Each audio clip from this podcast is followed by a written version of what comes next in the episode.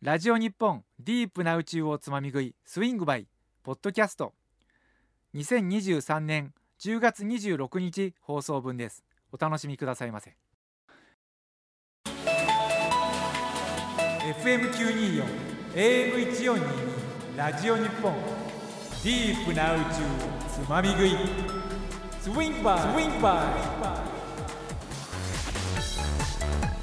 FM924 AM1422 ラジオ日本をお聞きの皆さんこんばんは。JAXA 国立研究開発法人宇宙航空研究開発機構の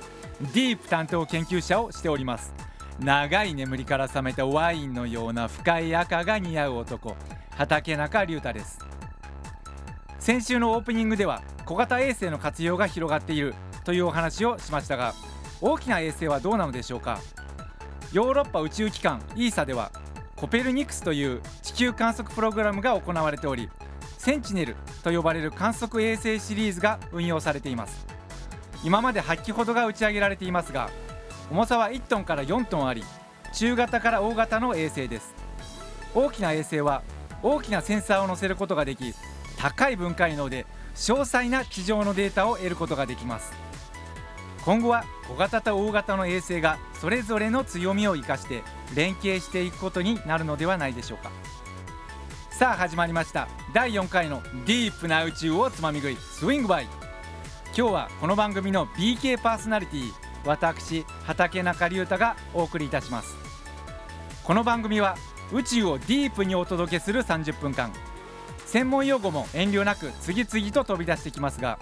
大事な専門用語は放送終了後番組ブログに載せておきます。ご安心くださいませ。ディープな宇宙をつまみ食いスイングバイ。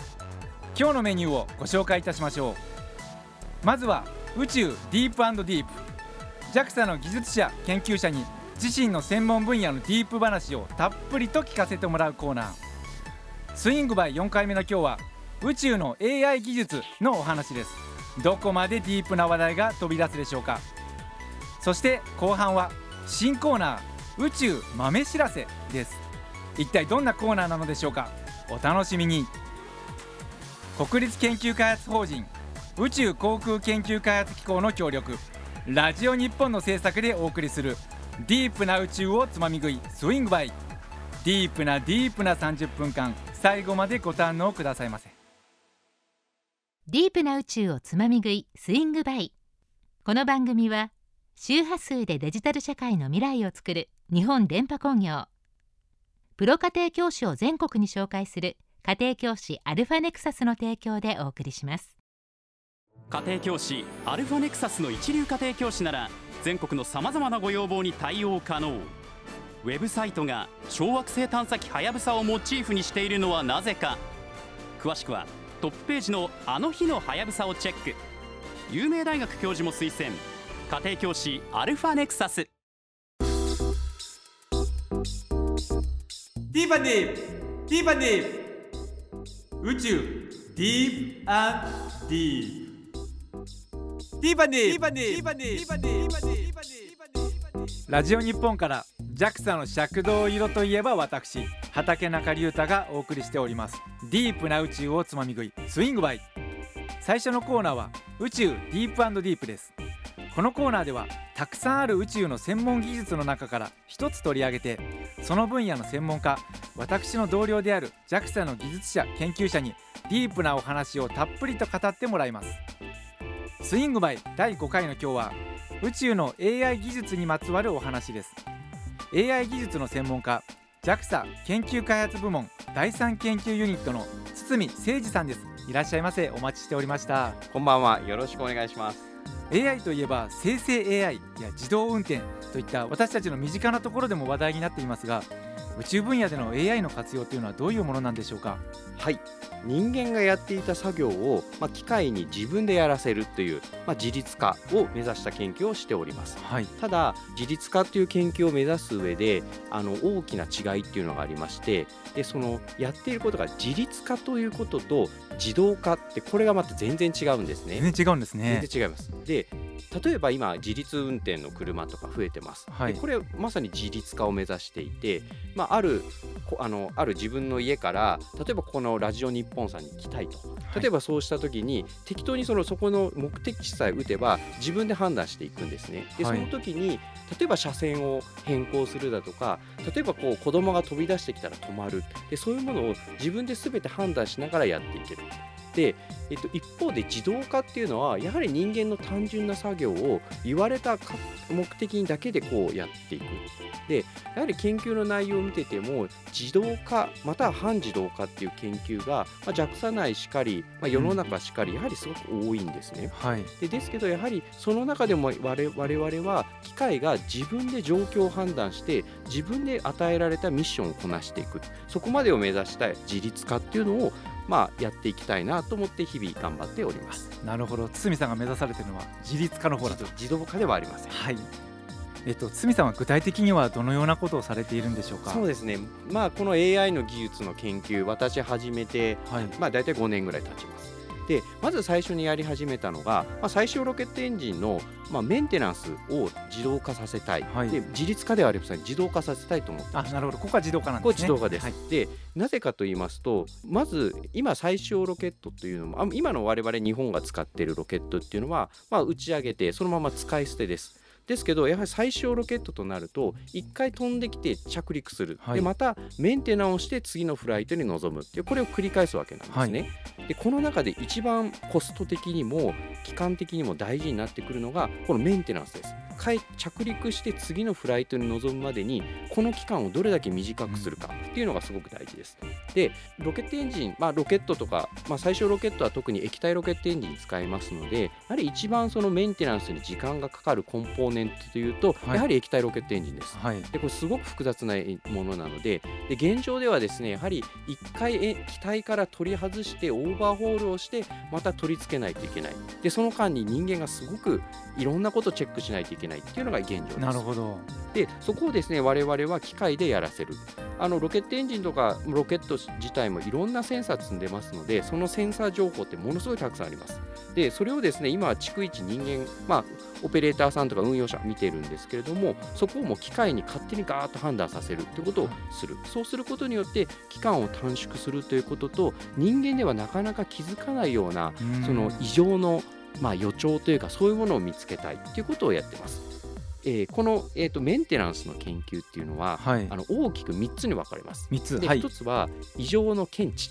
で2つ目が診断。で、えーと、3つ目が予知になります。はい、で皆さんなんかこう風邪ひいた時になんかちょっと喉がイガイガするなっていうのがこれ大体異常なんですね、はい、なんかおかしいと。でそれ検知なんです。でその次にやっぱこれなんかおかしいから病院お医者さん行きましょうとでお医者さんに行くとあなた風邪ですねとか、あなたインフルエンザですねって言われる。でこれは診断です、はい、でそれから2つ目。で3つ目はですねあと何ヶ月したら壊れるかっていうそれ予知です。でこの3つをやらないといけないんですけども我々現状ではこの最初の異常の検知と診断っていうこの2つをやっておりますでこれをですね大体3年4年ぐらい JAXA のあの最小ロケットエンジンであの RSR エンジンっていうのですかありまして、はい、まあ、それを対象にだいぶやってきましたでもうちょっとやりやすい対象でもうちょっとデータをいっぱい取れるだとか、はい、試験回数がいっぱいできるだとか、まあ、なかなかロケットエンジンも衛星も試験はやりにくいじゃないですか。はい、で、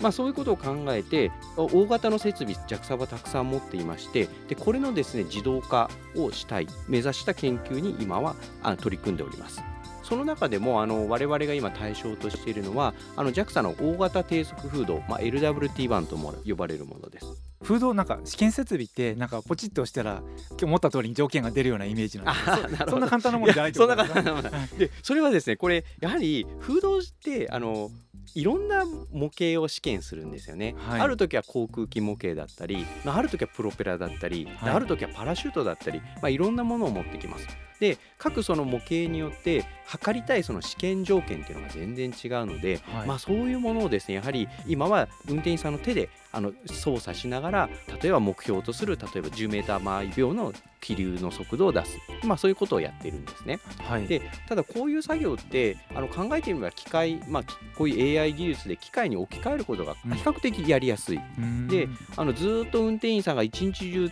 あの座ってあの風洞のコントロールをしていたののをじゃあ機械に変えましょうと、はい、でそしたらもうあの自動的にできるじゃないかっていうのがあります。でただもう一つありましてなかなか人間ですと微妙なそのコントロールができないっていうような試験形態もやっぱあったんですね。はい、でそれは逆に機械ですともう目標を与えればその通りぴったりやってくるので、はい、なのでやりやすいっていうところを今はやっております。なるほど。なるほど。省力化するっていう話と人にはできないこともやってやろうということ。が2つあるわけです、ね、その2つあります。でただしですねそれをやり始めた時次もう一個問題が出てきて、はい、じゃあもう人がいないと。でフードが勝手にずっと試験をやってます。そうすると何か異常があった時にそれ分かんなくなっちゃうんですよね。でなので我々はその風洞のあのコントロールをじ、まあ、自動的にやりたいっていうのとじゃあ異常が起きたらちゃんとそれを人間に知らせるっていうその2つのことをやっております。あなるほど人工衛星の場合はどういうメリットがあるんですか、はい、で人工衛星はですねやっぱり最近の大型の人工衛星だとか探査衛星とかも含めてですねあのテレメトリデータを、まあ、あの宇宙機から人工衛星から地上にダウンリンクを落としてきてチェックします。はい、でこのテレメトリデータ数って実は相当膨大ですよね。すですよね。はい、もう畠野さんとかよく知ってるよね。なんかねあの私は熱のところしか見てないんですけど 熱のセンサーもものすごい数あるんですそうですね。結局ね。でそういうのをじゃあ全部見てるかっていうと今もう見切れないんですよね、やっぱりなかなか。でやはりあのあの時全部見ておけばよかったっていうのって絶対やっぱあるじゃないですか。はい、でただそれを全部やっぱり人間運転員、まあ、オペレーターさんが見ることもなかなかやっぱりできない。でそれをですねもうそれはもう機械にもう四六時中計算機分回してですねずっと見させておけばいいと、はい、でそうすることによってちょっとしたその変化、はい、あなんかちょっと喉以外がしてきたよって最初のその風の例じゃないですけど、はい、そういうものをですねきちっとやっぱ見落とさずにあの見つけるっていうそうすると対処も早くなるっていうことができます。でそれをやっぱり目指したいなと思うんですよね。衛星の運用だとあの通信してる時しかデータも降りてこないし、うんうん、でも衛星が自分で考えてくれたらそれ待つ必要ないわけですよね。ね。飛びながらあの自分で気が付いて自分で対処もしてくれてもいいわけですよね。でその自分で気が付くっていうのはまだ自動化だと思うんですよ。はい、だけどそこから今おっしゃった対処をするってことまでできたこれ自律化です。なるほどでここまではやっぱ目指したいですよね。なるほどなるほど。ね、あの私はあの実は堤さんと同期なんですけど あのもともと AI の研究はされていなかったと思うんですけど。そうね、よくね ちょっとであのなんでまたその AI の研究に乗り出そうと思われたんですか？はい。えっとまあ、私はあの大学の時からずっと、まあ、シミュレーション流体のシミュレーション数値流体理学やってきまして JAXA に入って、まあ、10年以上やってきました。例えばロケットも衛星もあの概念設計フェーズがあって、はい、設計フェーズ。で試験があって運用、まあ、ざっくり言うとこれだけのフェーズがあるじゃないですか、はい、で数字シミュレーションがあの適用できるのって概念設計と設計と試験ぐらい、はあ、でこれぐらい私たちずっとやってきたんですよ。なんかよく考えてみると運用が残ってるよねと。あそうなんですね。そうそうでそこってあんまりシミュレーション使ってないよねっていうのがある時ちょっと気づいてきてなるほど。であの数字シミュレーションを使ったら例えばもっといいことできるんじゃないかと。でやっぱり最初に思いついたのが、まあ、こういうあの最小ロケットエンジンのああいう異常検知、診断予知みたいな研究なんですね。はい。ででそういうものをやろうとすると数値シミュレーションの技術だけではなかなかできないんですよ。はい、やはり数値シミュレーションをベースにそれにちょっともう一個こうふりかけかけるようなイメージでふりかけを。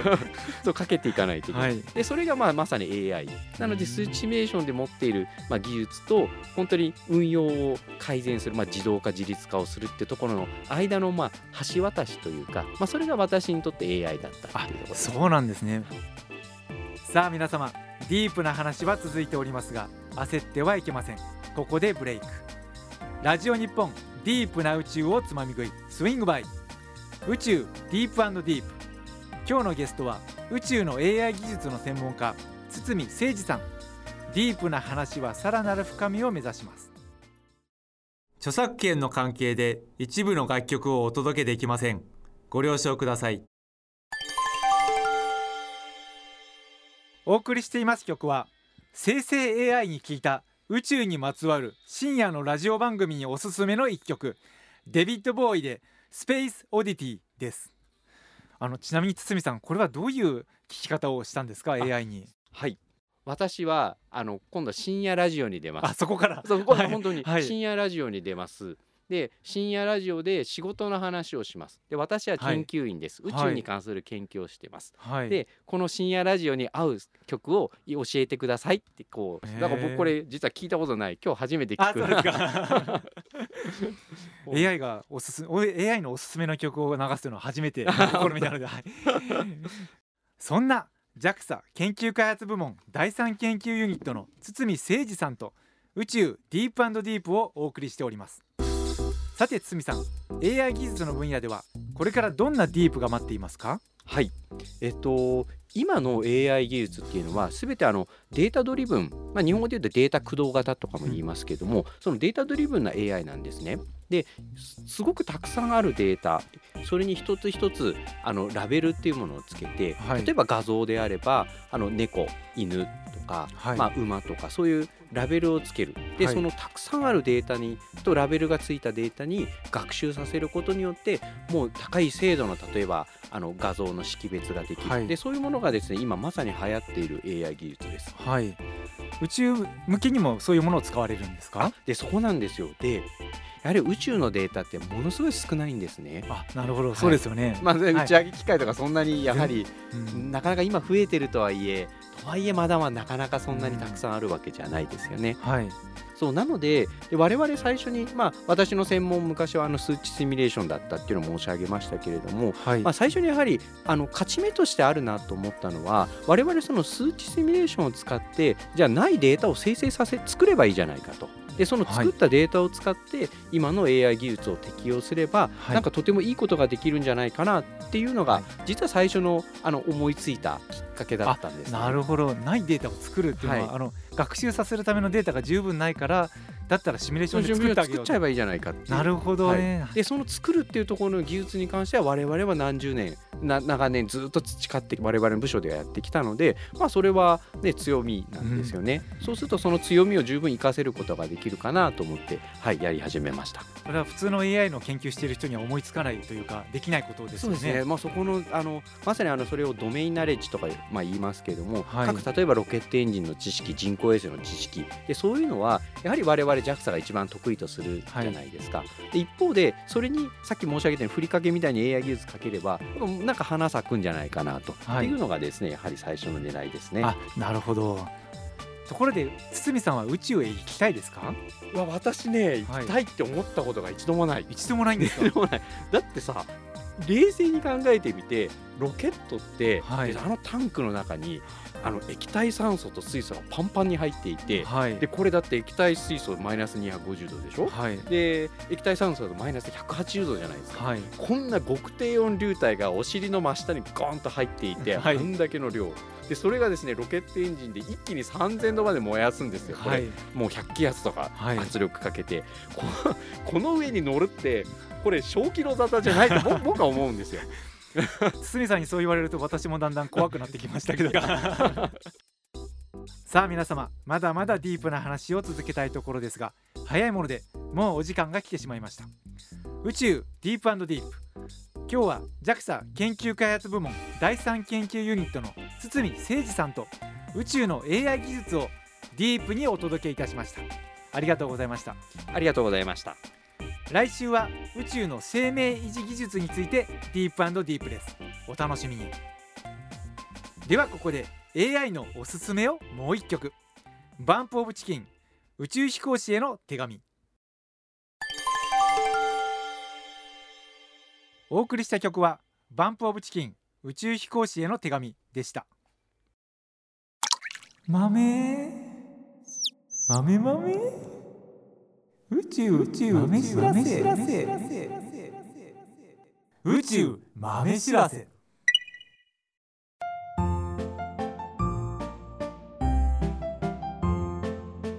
FM924 AM1422 ラジオ日本から柳は緑花はくれない畠中隆太がお送りしております。ディープな宇宙をつまみ食いスイングバイ。続いてのコーナーは宇宙豆知らせですディープが誇る特派員が宇宙に関する世界の耳寄りなプチ情報をお伝えいたします。現在アメリカの大学にて研究をしているトリオドモルゲンの秋特派員が1万キロの彼方からお知らせする豆知識でございます。今日はどんな豆知らせが聞けるのでしょうか。早速読んでみましょう。秋さん。こんばんは。畑中さん。お久しぶりです。こんばんは。私トリオドモルゲンの秋が豆知らせをお届けする新コーナーです。いやドキドキします。ありがとうございます。こちらこそはるばるアメリカからありがとうございます。どんな豆知らせが聞けるのか首を長くしてお待ちしておりました。はい。畑中さんの首が伸びきらないうちに早速参りましょう。今日一つ目の豆知らせ。11月の満月は27日です。この時期にダムを建設するビーバーにちなんでアメリカではビーバームーンと呼ばれるそうです。ありがとうございます。最初の豆知らせは満月の呼び方の豆知らせですね。11月の満月をビーバームーンというのですか？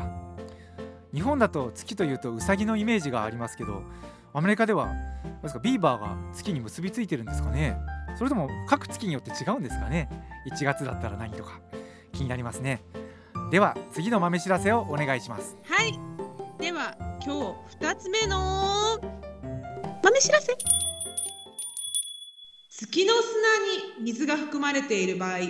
月の砂を家庭用のレンジでチンすると水が取り出せることをイギリスのオープン大学が発表しました。満月の次は月面の水の話ですね。月の砂の水は電子レンジでチンすると取り出せるということですね。電子レンジとわざわざ言ってるぐらいなので多分加熱するだけだとダメということなんですかね。マイクロ波じゃないとダメな理由が何なのか気になりますね。では今日の最後の豆知らせをお願いします。はい。最後はこちらの豆知らせ。NASA の火星探査ローバー。パーサビアランスが火星表面でドーナツの形をした岩石を見つけたそうです。火星に降ってきた隕石の可能性があるとか？月の次は火星の話ですね NASA の探査ローバーが見つけた岩石がドーナツの形をしている。しかも火星に降ってきた隕石かもしれない。と。私これ気になって少し調べてみたんですけどもあの隕石が落ちてクレーターになっているようなイメージではなくて平らな地面にポコンとドーナツ型の岩が落ちているというすごい不思議な写真だったんですね。どうやってこんな形になったのか気になりますね。秋特派員の豆知らせ。今日も少し宇宙に詳しくなりました。秋さんありがとうございました。ありがとうございました。また来週。ラジオ日本ディープな宇宙をつまみ食いスイングバイ。宇宙豆知らせをお届けしました。水晶デバイス製品で世界トップレベルのシェアを誇る日本電波工業。水晶デバイス技術を応用しナノレベルで質量測定できる QCM センサーを開発。宇宙でのアウトガスによるコンタミネーション問題の解決に貢献します詳しくは日本電波工業で検索。ディープな宇宙をつまみ食いスイングバイ。この番組は周波数でデジタル社会の未来をつくる日本電波工業。プロ家庭教師を全国に紹介する家庭教師アルファネクサスの提供でお送りしました。